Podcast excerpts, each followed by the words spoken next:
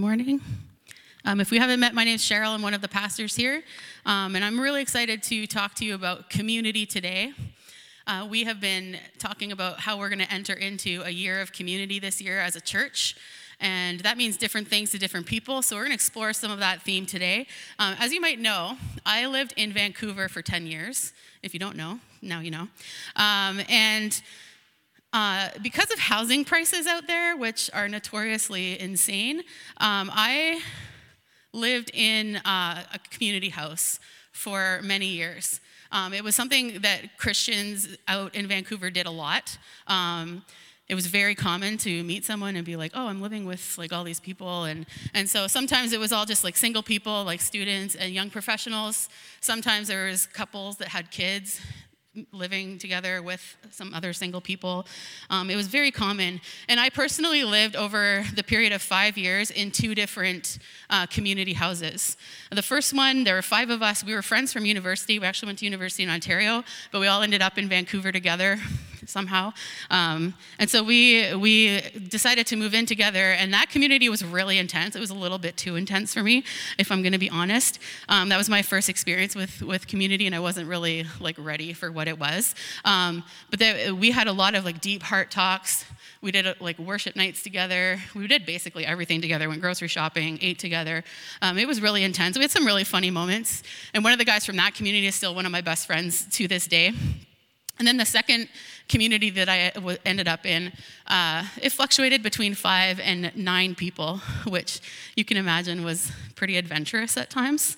Uh, we had, and, it fluctuated that much because we had to move houses several times as a community. Um, but we, you know, we had some high highs and we had some low lows living in community. We had times of hosting living room worship nights for lots of people in the Christian community in Vancouver we had family dinners. We hosted Thanksgiving and Christmas dinners for people who couldn't, uh, didn't have family around them. Um, and so we did that, and we're able to serve our, our friends that way. Um, we did crazy things, like once we had an Easter egg scavenger hunt where we had to climb up on the roof to get one of the clues. And then we had a, the final prize was at a Starbucks three blocks away, so we had to like run down the street. Um, it was really fun. And uh, through those years, I learned a lot about living in community. And um, I'm going to list a couple of things. Um, first of all, you need to define what being in community looks like because everyone comes in with different expectations of how much time we're going to spend together or how little time we're going to spend together. Um, and if those expectations aren't like expressed and then discussed and, and like addressed, then um, it causes a lot of conflict.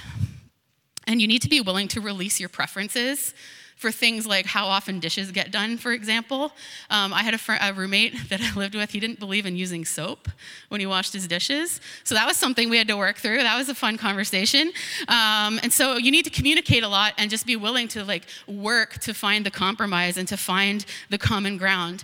And I was not always good at that. I'm going to be honest with you. Um, I especially wasn't good at being willing to let other people in to what was going on in my life as much as I could have. I didn't take advantage all the time of having a community of people around me because community takes humility and it takes vulnerability, and that's really hard. And community is messy because you're living with, with a lot of other humans and we're all broken and fallen. And so today, as we continue into what we're calling our year of community, we're going to be looking at the way Jesus did community. And we're defining community as people living in proximity to each other who have something in common. So we're living in a general proximity. And in our case, what we have in common is Jesus and our need for him. And Pastor Charlie talked about that last week, so I encourage you to go back and listen to that sermon if you haven't heard it yet. And uh, today we're going to be in John 13. So if you'd like to turn there in your Bibles, um, you can follow along with me. This is the beginning of Jesus' last hours with his disciples before he goes to the cross. And so let's read in uh, John 13, verse 1. It was just before the Passover festival, and Jesus knew that the hour had come for him to leave this world and go to the Father. Having loved his own who were in the world, he loved them to the end. So Jesus knows that he's about to be betrayed and arrested and interrogated and tortured and killed. And he knows that what is coming for him, and he knows he's about to be removed from this little group of disciples. And it says, having loved his own who were in the world, he loved them to the end. Knowing what was coming, Jesus is gazing on this little community that he's had on earth with love. And he's about to lay some standards out for what that community is going to look like moving forward. And so I want to pause here and talk about how Jesus did community while he was here on earth, because it's important to the story and it's important to the call that that story contains for all of us. So, first, in his very nature, Jesus is in community with God the Father and God the Holy Spirit that they are three persons and they are one person that make up God. We refer to this as the doctrine of the Trinity. And if you don't understand that fully, don't feel bad. I don't think any of us do. Um, it's a mind melter, even for the most mature Christians. But what we need to know today for our purposes is that the three members of the Trinity relate to each other in mutual love. And God has existed in relationship for all of eternity. And because we are made in the image of God, we were also created for that kind of relationship as well. And so we see this play out in Jesus' life as it's recorded in the Gospels, where we can see him talking about his father very lovingly. He's always listening to his father. He's talking about how he wants to do the will of his father, and that um, if we've seen Jesus, we've seen the Father. And, the, and the, in the context Jesus comes to earth with is community. It's important to him, and he wants that for his people as well. And so he calls his disciples immediately when his ministry began. And there are a few things to note about this. First of all, Jesus didn't call just one disciple, he called how many? 12. Um, and he called all kinds of people, all, all, kinds of men into this little community. And I'm going to give you a refresher on, on some of the people that, that Jesus chose. So he chose some good Jewish boys who, like, you know, were living, living the life they were supposed to. He, some of them were blue collar workers, like fishermen. Then we had Matthew, the tax collector. And basically, he was seen as a betrayer of his people because he collected money for the Roman Empire that was occupying Israel at the time. And he collected often more than he needed so that he could pocket some of it and get rich off the backs of his fellow Israelites. And then there was Simon the Zealot. And being a zealot meant that you were part of a political party that tried to incite rebellion against the Roman Empire that was occupying Israel by violent force. And so we have those two guys who are like at odds with each other. And then um, Judas Iscariot, who would ultimately betray Jesus. And Jesus knew that, and he still invited him into his inner circle. And so just imagine what it was like around the dinner table with these guys. Um, at one point, James and John, who were brothers, got their mom to go to Jesus and be like, Hey, can one of my sons sit on the left side of you in heaven and one on the right? And then the other disciples got offended and mad because, like, do you think you're better than us? And, you know, it might sound familiar to some of you that have kids, but at one point, or I, am sure that because they were so competitive and they didn't agree politically and they, uh, they had personality clashes, that Jesus sometimes felt like a referee like he had to like always manage what they were doing. And i would have maybe made different choices than jesus did if i'm going to be honest because i know from experience what can happen when you have people who live together who don't see eye to eye. And i'm sure many of you do that do as well. Jesus had 100% say in who he chose.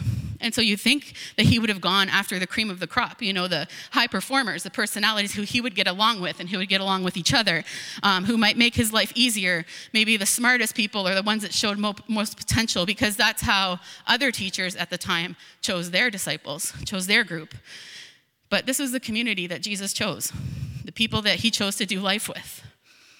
The choices Jesus made perfectly outline a few things for us about community First of all, that it's going to be messy. Even Jesus' disciples um, were broken people and needed to, to be refereed at times. And, and they all needed Jesus, and so do we. And, and Jesus doesn't expect perfection from his community, and that should bring us comfort. He loved the, his community enough to lead them and teach them and guide them and then lay down his life for, for them, even though they didn't deserve it and even though they didn't even understand what he was doing most of the time. And so, knowing that he had this ragtag group of broken people in his community, and knowing how they turned out after he went back to heaven, and how they became so bold and powerful in proclaiming the gospel, that should give you and I hope about God's work in our own lives. Because God can use us for his kingdom and for his glory, even though we don't think that that's possible. He can use us beyond our wildest imaginations because God's work in our lives is powerful and he sees things in us that we don't necessarily see in ourselves. And he draws that out of us. And that happens in community, in proximity with other people. Jesus was basically with his disciples 24 7, except for when he was sneaking away to be alone with his father. And he seemed to always be either coming from a meal or going to a meal, and there was always people there. He was always surrounded by people. And even though he picked the people that wouldn't naturally get along, like the zealot and the tax collector, he, his call to his disciples was to do life together. So Jesus knew his mission on earth was coming to a climax and that he was going to go to the cross. And he had spent three years with this group of disciples, these 12 men that he'd hand selected to follow him around, to go where he went, to sleep where he slept, to eat where he ate. And he was with them all the time. And this verse that we just read says that he loved this group of messed up people, this newly forming group of Jesus followers, and the people who would eventually join his ranks, like, like many of us. He loved them to the end. He knew what was coming, that the day he was going to be betrayed was approaching, and that he was going to die a torturous death, and that he would even be abandoned by some of these men. And yet he loved them to the end. And that's amazing. So let's keep reading. We're going to go into verse 2. The evening meal was in progress, and the devil had already prompted Judas, the son of Simon Iscariot, to betray Jesus. Jesus knew that the Father had put all things under his power and that he had come from God and was returning to God. So he got up from his meal, took off his outer clothing, and wrapped a towel around his waist. After that, he poured water into a basin and began to wash his disciples' feet, drying them with the towel that was wrapped around him. So there's a few things happening in these verses. Jesus and his disciples are all together, they're about to eat their Passover meal. And it tells us that the devil is actively working in Judas. He had, he had prompted Judas to betray Jesus already. And so here's a reality that we need to face that the devil was, pro- was actively working in the community that Jesus was a part of, and he's actively working in our community as well that his entire life mission and his singular focus is to do his level best to destroy us, to draw us away from God and from his purpose for our lives. Jesus mentions in John 10 10, he mentions the devil and he calls him a thief whose mission is to steal and kill and destroy. And then in 1 Peter 5 8, he, he's known as a prowling lion, prowling and roaring lion, looking to devour us. So he's doing his best to ruin God's creation and ruin God's plan of redemption. And that's what we're up against. And it says that Jesus knew all of this, but his confidence came from the power that he had that came from God, that he had power over everything, and that this wasn't the end for him, that he was going to return to God his Father. He's fully God and he's fully man. And if anyone in that room uh, deserved to be served in that moment, it was him.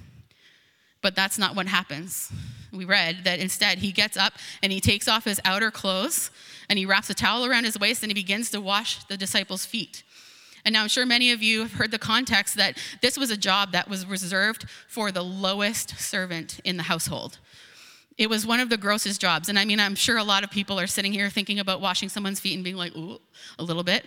Um, and here's Jesus, who we just read has power over all things, who has come from God and would be returning to God, assuming the role of that lowest servant and doing that very thing. And these feet would have been dirty. As someone who is an avid flip flop wearer, I can attest that your feet can get disgusting uh, depending on the activities that you're doing if you're wearing flip flops and uh, if you've walked around in the mud or worse. And so Jesus was the very last person that should have been doing this job. What would have been actually more appropriate in this situation was for the disciples to wash Jesus' feet. Because in the culture of the time, peers would not have washed each other's feet, so they wouldn't have washed each other's feet. But because Jesus had an elevated status as their teacher and as the Son of God in human form, uh, we, they should have washed Jesus' feet.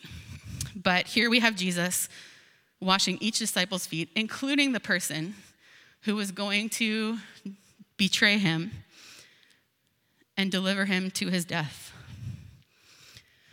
And here's a fun fact about me I have washed probably like 100 pairs of feet in my lifetime. I'm not even exaggerating. So I used to run mission trips for youth groups, and uh, I did that for 10 summers. And it meant that I slept on an air mattress on the floor in church basements. Uh, I stayed up late and got up early. I worked constantly trying to like get some uh, activity, some do some engaging activities for like about 70 preteens and teenagers every week for 10 weeks every summer. And one of the things that we did as a group at the very end of the week was a foot washing service. And so, how it worked was that us as staff would wash the feet of the adult leaders who were in the group, and then they would go and wash the feet of the kids in their youth group. Um, and it was a pretty beautiful time, most of the time. It was pretty powerful. But every once in a while, we'd get a nightmare leader who was really difficult to work with and then it was not so fun of a task to wash their feet. Uh, one week I was serving in Windsor and I had a lady who came with her group and she was the only leader for that group of kids. And we, she took them to the place where they were going to serve that day and she dropped them off and left them without adult supervision and drove across the border into Detroit to spend the day with her sister and didn't tell anyone that she was planning to do that. And so, as the site supervisor there, you can imagine that was a fun phone call to receive from our mission partner that, like, no one's supervising your children. And as we know, teenagers don't always make the best decisions. And so um, it was a nightmare to have to like try to track her down, figure out how to get a hold of her, and then tell her like you have to come back now. You cannot finish lunch with your sister. Like this is a big deal. And that was only one of the many things that that lady did that week to drive me absolutely bananas. And as I processed that experience with my supervisor, um, she's challenged me to consider being the person to wash this lady's feet. And I was like, oh, because what we normally did when we were planning whose feet we were going to wash is we considered who we had bonded with that week, who we really got along with, who we thought were really awesome, and we were happy to go and wash their feet. But when someone is driving you nuts and you're sleep deprived and you're just like, I can't anymore, and then someone's like, you have to wash their feet, that's a different story.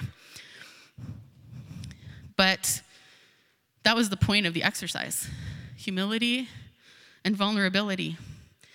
And so I ended up washing her feet and praying for her, and it was really hard. It was really humbling. And I think about how that felt for me because like i never saw that lady again after that week she, i don't even remember where she was from somewhere in the states um, but that week of torture that she put me through it was over the minute her van drove down the road and i was like bye um, after they drove away the next morning her effect on my life was done Jesus washed the feet of the person who sold him to his death.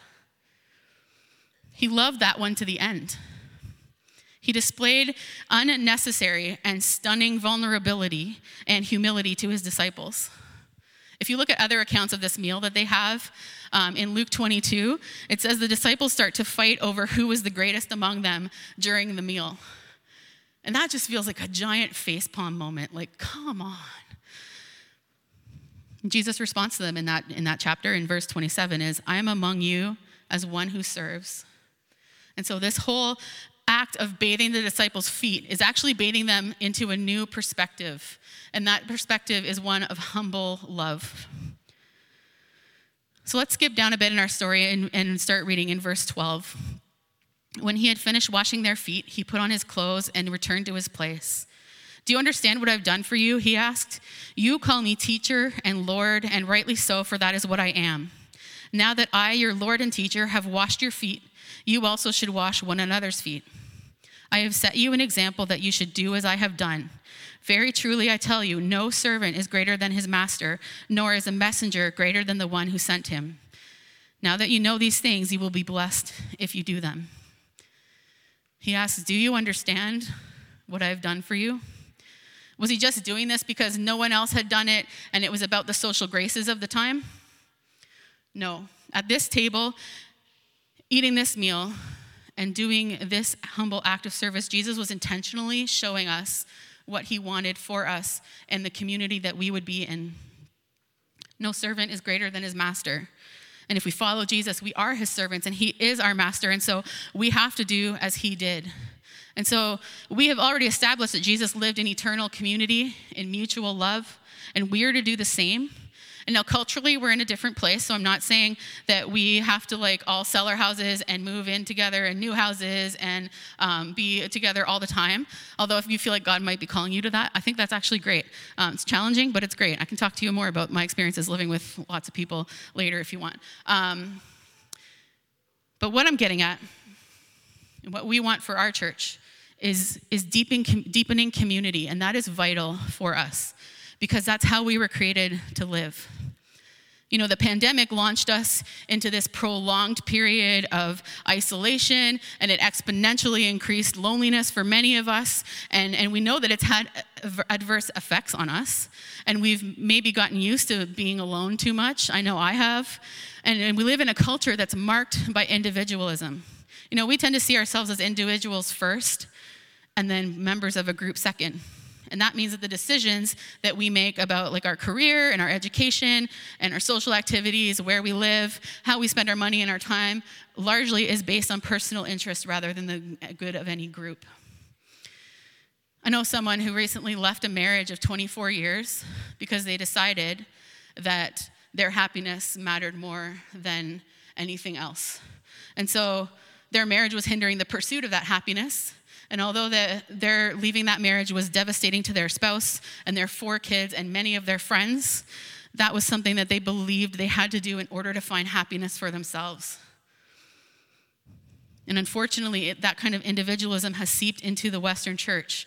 Many of us believe that we don't need to follow Jesus with each other, we just need to follow Jesus alone that that's actually possible. It's the attitude of like, I don't need to go to church. I can just worship God on the ski slopes or in nature and or as I go about my day. But if we look at how Jesus operated with dis- disciples, he didn't pull them aside one at a time and be like, let's have a debrief about this. Um, he asks them, he talks to them in groups. He lets them know what he's thinking and, and why he's doing things together as a group. He teaches and discusses and encourages and rebukes them as a group. He doesn't give them the option of following him without being part of the group. Like, okay, you can be my follower, but it doesn't matter if you come to the dinner table. And the same is true for us. We can't separate our discipleship to Jesus from our involvement in community, particularly the church. The Bible says that we're family, that if we follow Jesus, we've been adopted as sons and daughters of God, that we share in the, the, inheritance that Jesus will receive. The early church in Acts did life together very intentionally. The writers of the New Testament assume that we're in community when they're writing their letters. They're just like the people of God are in community together. And we even read in Hebrews 10 that we should not neglect or give up meeting together as some are in the habit of doing. Yes, it's messy. Yes, it's hard. Yes, it's countercultural, but this is how we grow as disciples and mature in our faith.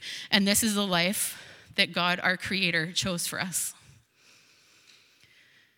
And now remember the description of the devil that we talked about earlier, the enemy that we've already looked at. In this story, he's actively working, and he's actively working in our lives today. It's one of the great lies of the enemy that we don't need each other. He lies to us and says that we are the, one, the only ones who are going through the struggles that we're going through. That if we were to ever let someone into our lives and into the depths of our sinfulness and our need, that it would be terrible. And in that way, our enemy separates us and he makes us believe we're alone. And then he leads us into despair and then we either stop coming to church, stop participating in the community activities of the believers, or we, be, or we come and pretend things are better than they are. We put on the smiling face, and we believe that we can't share our struggles. We just have to put on our happy face. The devil says, the, de- the Bible says the devil is a roaring lion. And when lions are hunting, they separate out the weakest of the flock, of the prey, from the pack that they're go, and then they go in for the kill and they, they attack that, that weak thing that's separated from the, the, the pack. And I'm sure that verse is really familiar to you, the roaring lion verse. Um, it's pretty familiar. I've quoted it from, from the stage before. But the next verse is really interesting. And I just wanted to like put that up on the screen and let us think about it for a second. 1 Peter 5 9 says, Resist him, standing firm in the faith, because you know that the family of believers throughout the world is undergoing the same kind of sufferings. This verse tells us that community is really important. We have a global family who are sharing in our sufferings. We're not alone. And We have a local family in this church who are walking with us. And so that's why we're calling this year the year of community here at Westview. And it's why you'll hear a lot of teaching from us over the next year about community. And it's why we're hosting All Are Welcome Wednesdays, which Pastor Charlie just talked about, and encouraging everyone to participate because it's our desire to build this deeper community among our people and get it into our DNA as His family of God and as His church. And so this year is the first step of what we hope and what we want for, for you and us as a congregation. I can't tell you how many conversations I've had over the last few years with people, and I've just heard, I'm lonely.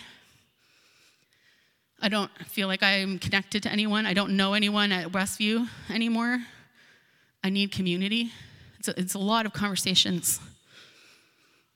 We need each other because that's how we were created to be. So let's talk about what that community can look like. Jesus' humble act of foot washing was symbolic of what was coming. He was going to allow himself to be the most vulnerable a person could be and submit to ultimately dying on the cross to cleanse those of, of us who would believe in him so that we could, be, we could have a restored relationship with God. And if you're familiar with the story of John 13, you know that there's a part that I skipped over earlier where Peter was uncomfortable with this act of foot washing because he didn't want the Son of God to wash his feet. And so in verse 8, he says, You shall never wash my feet. And Jesus' response to him is, Unless I wash you, you have no part with me. And the word Jesus uses here for having a part with him refers to an inheritance. Now, who gets an inheritance? members of a family or a particular group. And so, you know, like maybe I, maybe you've seen this. I've seen this a couple times. People in their homes have like a plaque that says like "In this family, we," and it like lists a bunch of things they want to be about as a family. I don't know if any of you have that or if you've seen that. Um, but Jesus is making it possible to be a part of God's family here. And he, um, he is making it possible for us to obtain that inheritance. And so if we follow Jesus, we're in the family and we're getting the inheritance. But he's also making it clear that through his actions that this family this community is to be characterized by humility and vulnerability jesus is proclaiming like he's put it on a plaque. In this family, we love and live with humility and vulnerability. That's the kind of community that he's establishing through the act of foot washing. Now, like I said before, the idea for many of us of washing someone's feet is, is probably revolting. And we also probably balk at the thought of someone washing our feet. Am I right? Anyone love that idea? Like, let's do it. Um, the first time it happened, uh, uh, sorry, it's intimate and it's uncomfortable and and it's vulnerable. And so we don't we don't like that idea. But let me just say i have also had my feet washed during these summers that i that i was running mission trips. And the first time it happened it was i was at my first ever training with this organization so i had no idea it was coming. I was not prepared for this mentally or otherwise and so um, I was somewhere in Minneapolis in a church building, and they introduced this concept, and people came out with buckets and towels, and I was like, bye. And so I did the mature thing, and I left the room and I wandered around the building. I went to the bathroom. I probably tried to call my mom, and I don't think she picked up. But um, I was like, if I had access to a vehicle, I would have like permanently pieced out. Like I was like, no way. And so I wasted as much time as I possibly could to avoid this intimate thing from happening. And finally, I was like, oh, they're, they're probably done. And my goal was to get back into the room when they were like, you know, closing up, and the people with the buckets were back in the back room or whatever.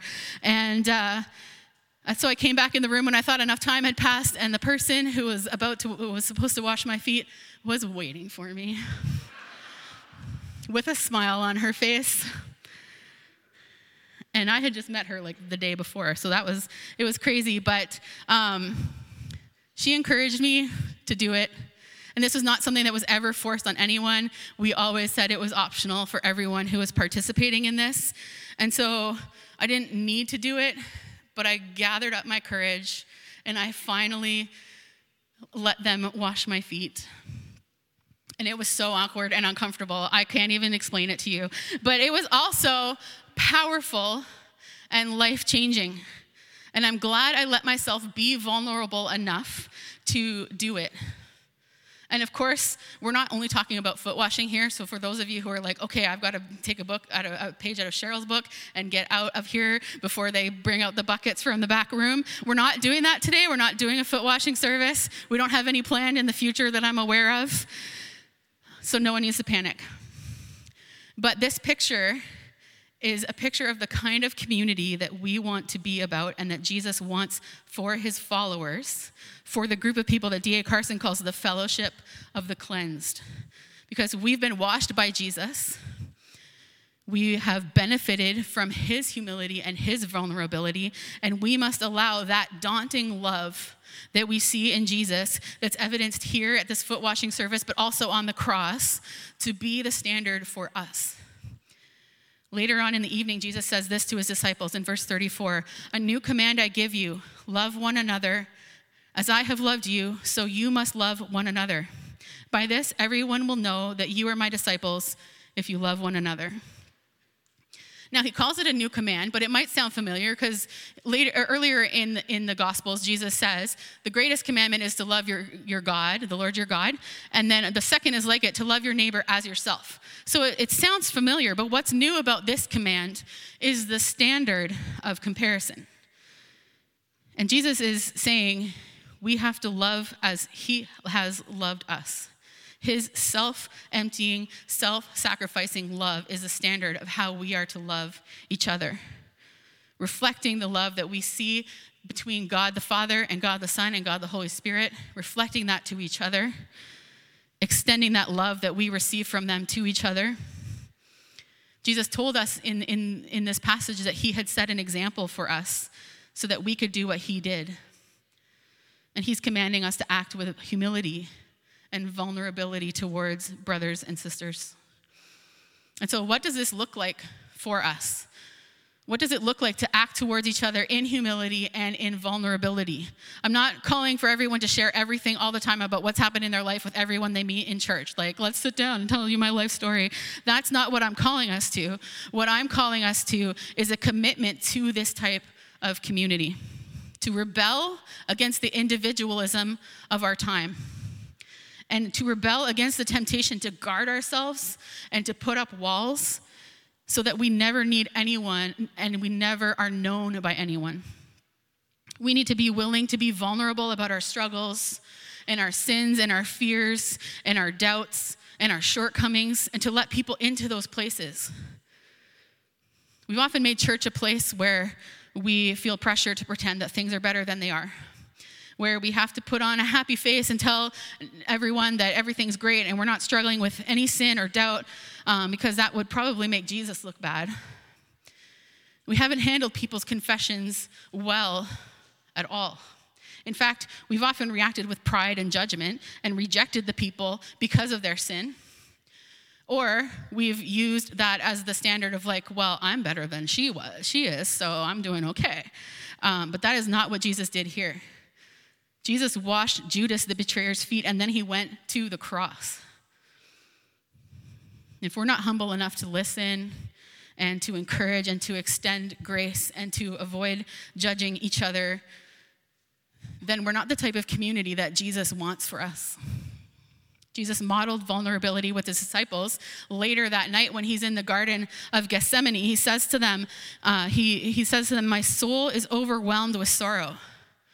Like the Son of God is confessing that he doesn't feel like he can handle what's, what's coming for him. And he's just letting his friends know that. He's being vulnerable with them. And no servant is greater than his master. If Jesus was that vulnerable with his community about how he was doing, then we need to do that as well. That Jesus needed other people, and so do we.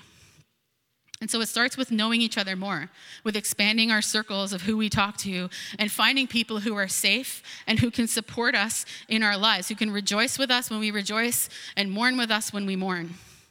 Before I started living in my first community in Vancouver, I was in a pretty dark place, emotionally and uh, spiritually, all, really every way. Um, my, my default in those times is to withdraw from people, um, and I was doing that a lot.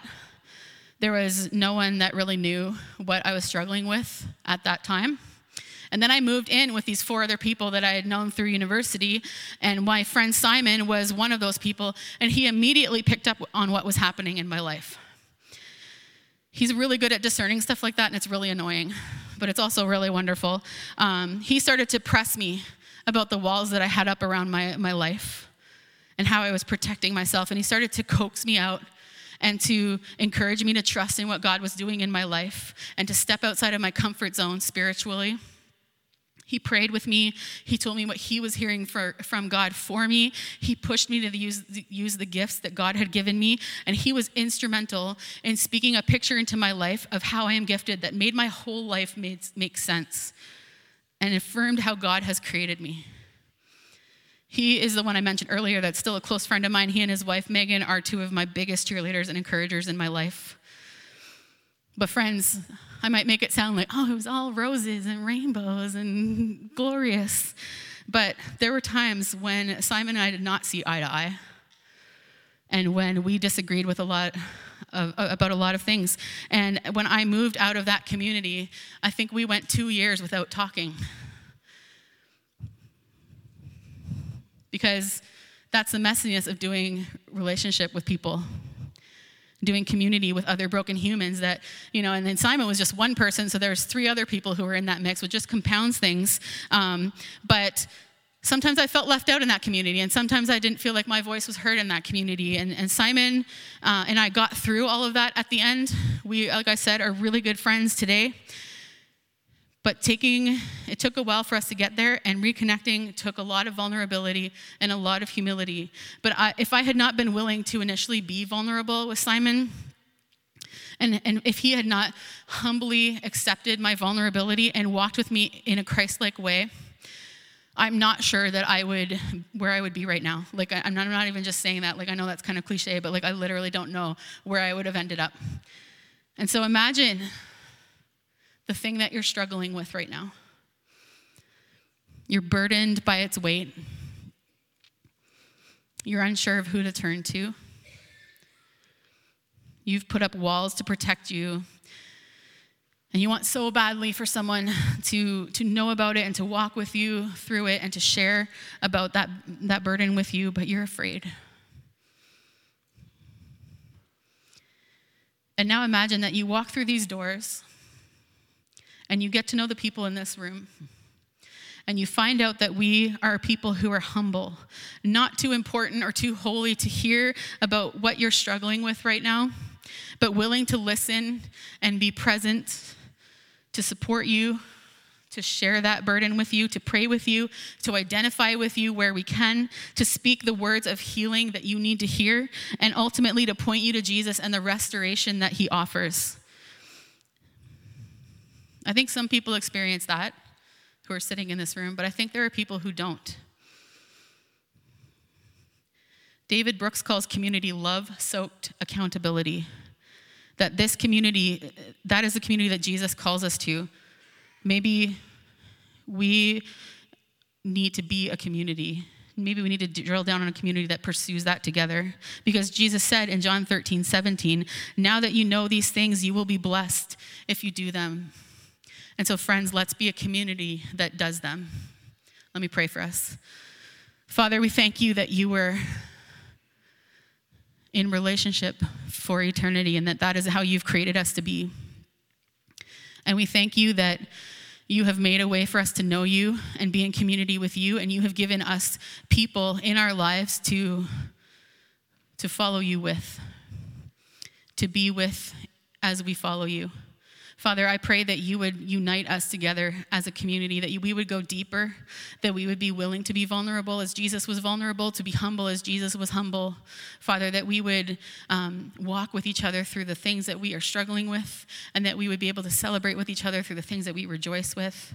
Lord, I pray that you would do that in us because we are powerless to do that in ourselves. So send your spirit to work that in our hearts to bear each other's burdens, and ultimately to know you more and to glorify you. And we pray this in Jesus' name. Amen. Amen.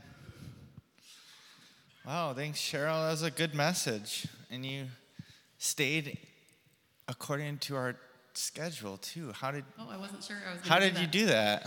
Pretty sure I preached for longer than I was supposed to, but well, maybe we were early. okay. Um, that was so good in so many ways. Again, we're taking questions re- rela- uh, related to our all our Welcome Wednesdays, but I just have to say some stuff. That, that message was so good, and it's so much connected with me in just the things that I've myself been learning about community and the power of it.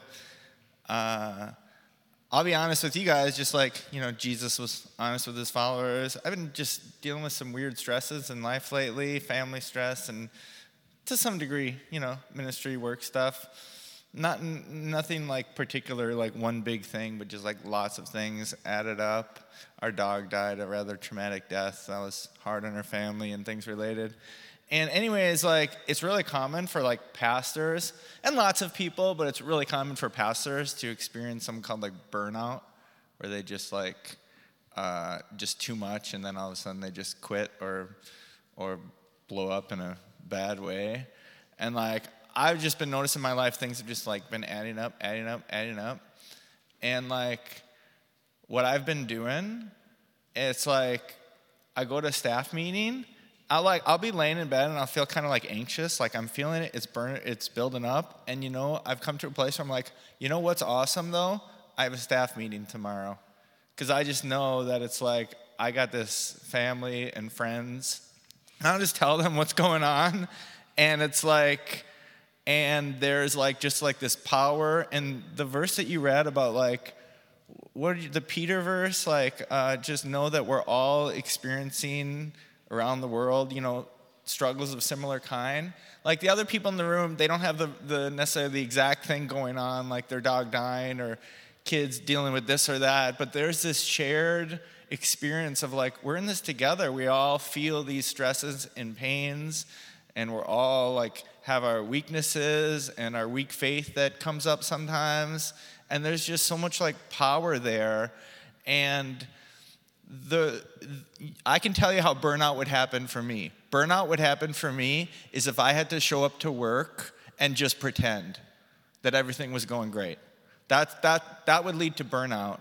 And I understand that a lot of you guys at your places of work, you don't have that community where you can just go and be open. That's why it's that much more important for us to have the community here and Wednesday nights.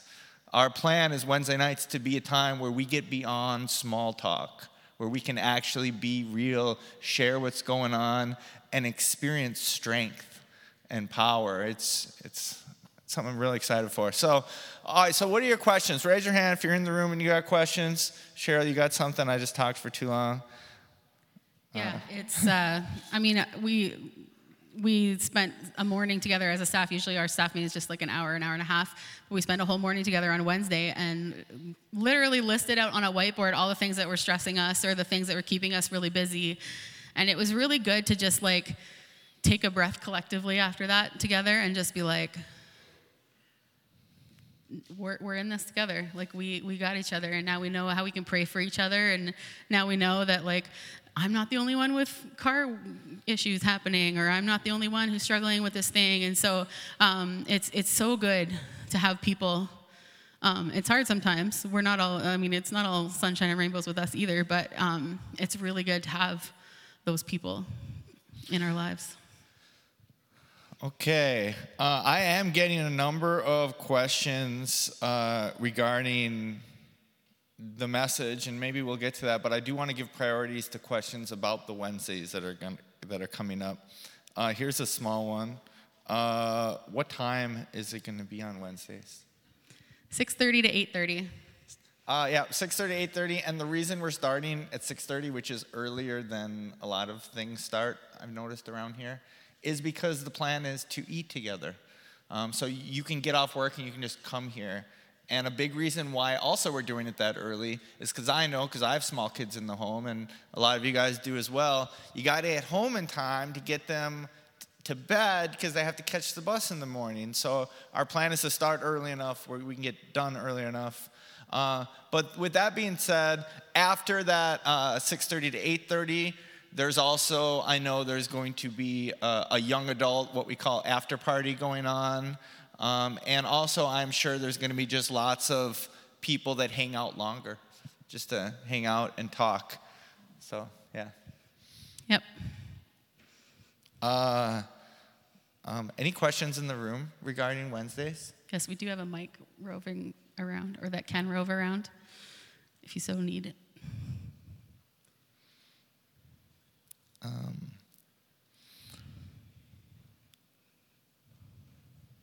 right up here in the front, perfect.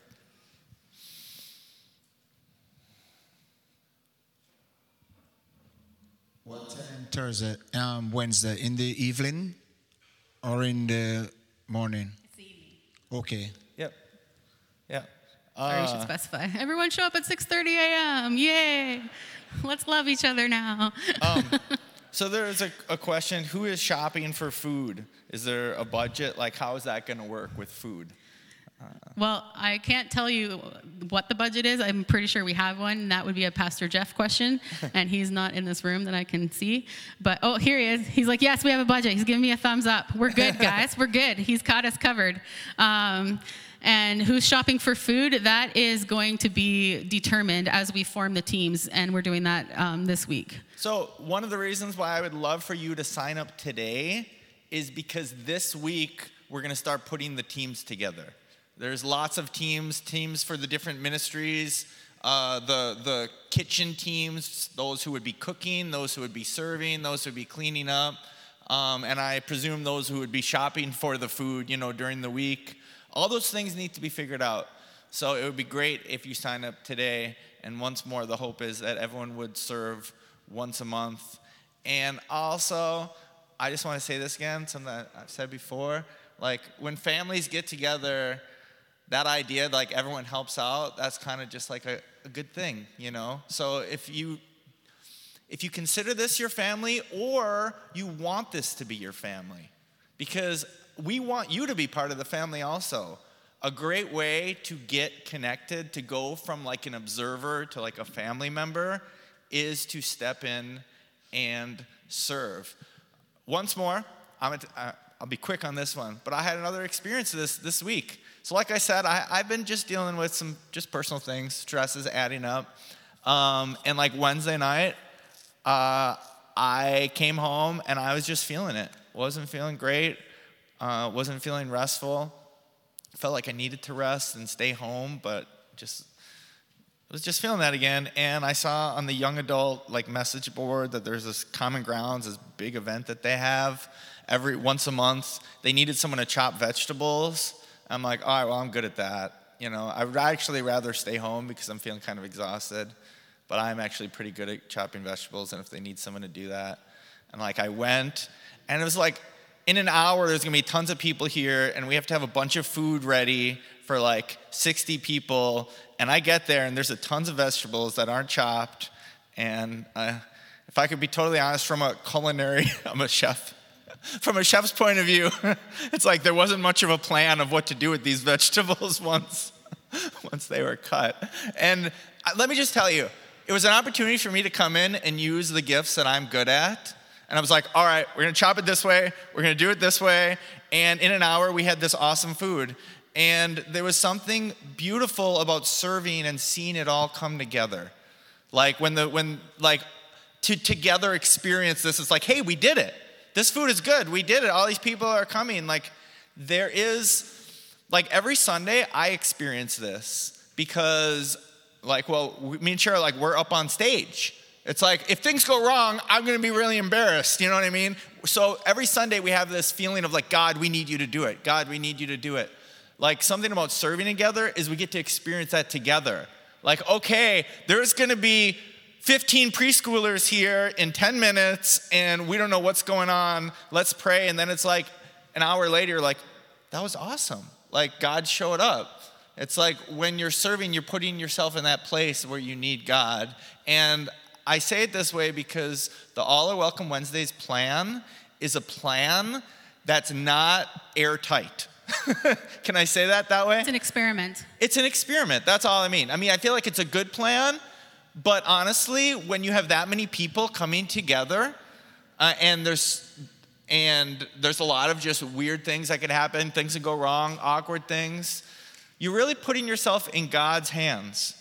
And to me, that's like the most exciting thing about it.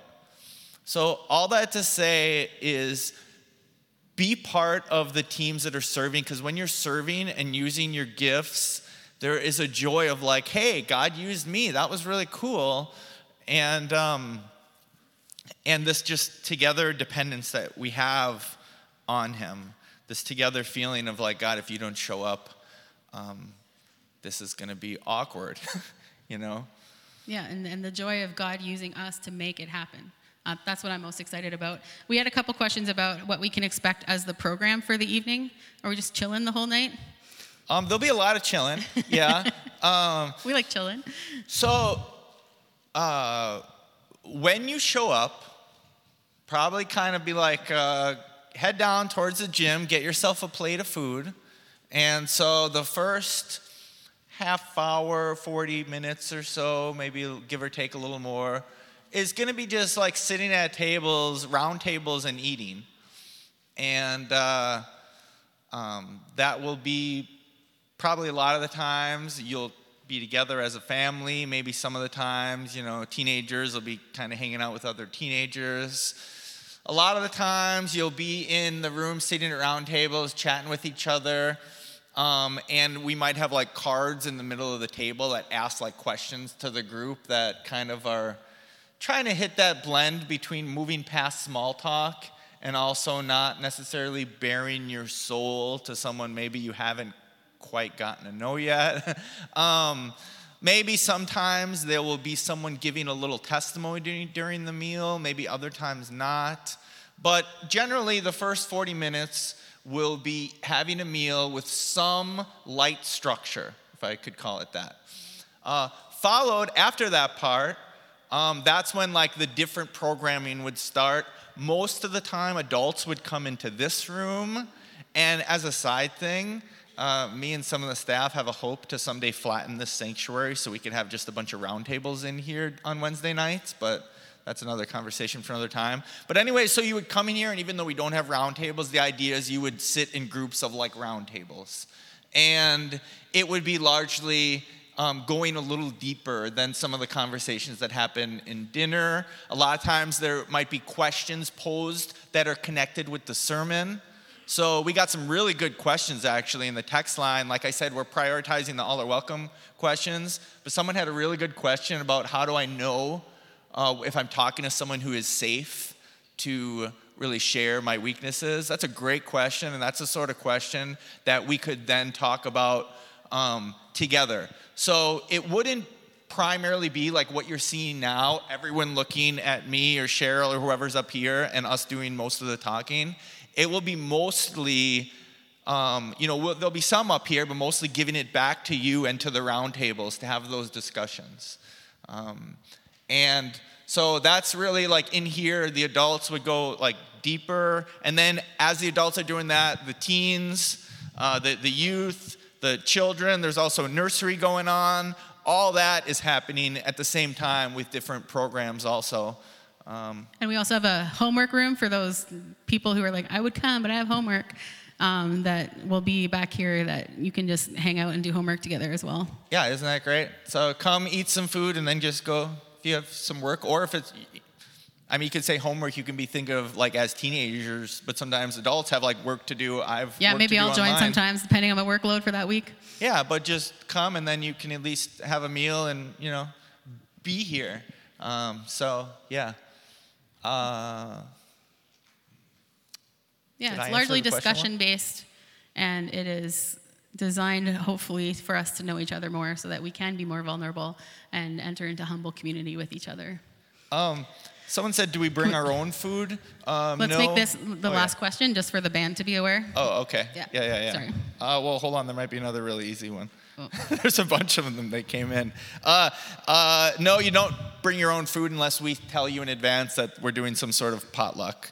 Um, and I guess, you know what? There's can, also one about do we need to sign up to eat? No, you don't. We're going to plan for like 150 people. and we'll order pizza if we need to, um, just to supplement what we have. Um, but you don't need to, to sign up. Um, we're going to just trust God that He's going to guide us with the right amounts of everything. I can't find it now. There was a question about like I someone did sign up, um, uh, and maybe didn't uh, hear back yet. We are um, again we're taking that, and this week our plan is to really start forming those teams. So if we will accept signups later, we definitely will. But it would be great if you could sign up like today. So absolutely. okay. Oh, Roger's got a question. Last question from Roger. What time the volunteers will have to show up? We'll be communicating that out this week once we've formed the teams.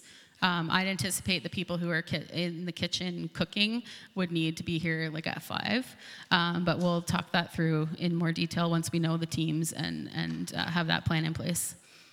Yeah. There'll probably be some volunteer roles that can come later and some that can be earlier. Yeah. All right, Okay. you want to pray us out? Yeah. Father God, I thank you so much that you always give us what we ask in your name. That's a promise you've said lots of times in lots of ways, and that you know I repeat. You give us what we ask in your name, meaning you give us what we ask according to your heart and your plan. And it is so clear that your heart and your plan is for your family to live in community, to experience the Holy Spirit together, to glorify you in this way. We know that's your heart. You've told us in so many ways. So I'm so thankful that we can ask with confidence, Lord, um, that you will do it. So I'm asking that this year of community is real community and that the words that Cheryl spoke would resonate in our hearts and we'd have the courage to be vulnerable with one another so that we our, our, our experience of community can be real and not superficial, Lord. Um, as a church, Lord, let us move beyond small talk and actually experience community, Lord. That's the desire, especially for Wednesday nights. And I'm so thankful that you give us what we ask in your name. So you're going to do it, Lord. We believe. Thank you, Lord. Uh, we praise you in your name. Amen.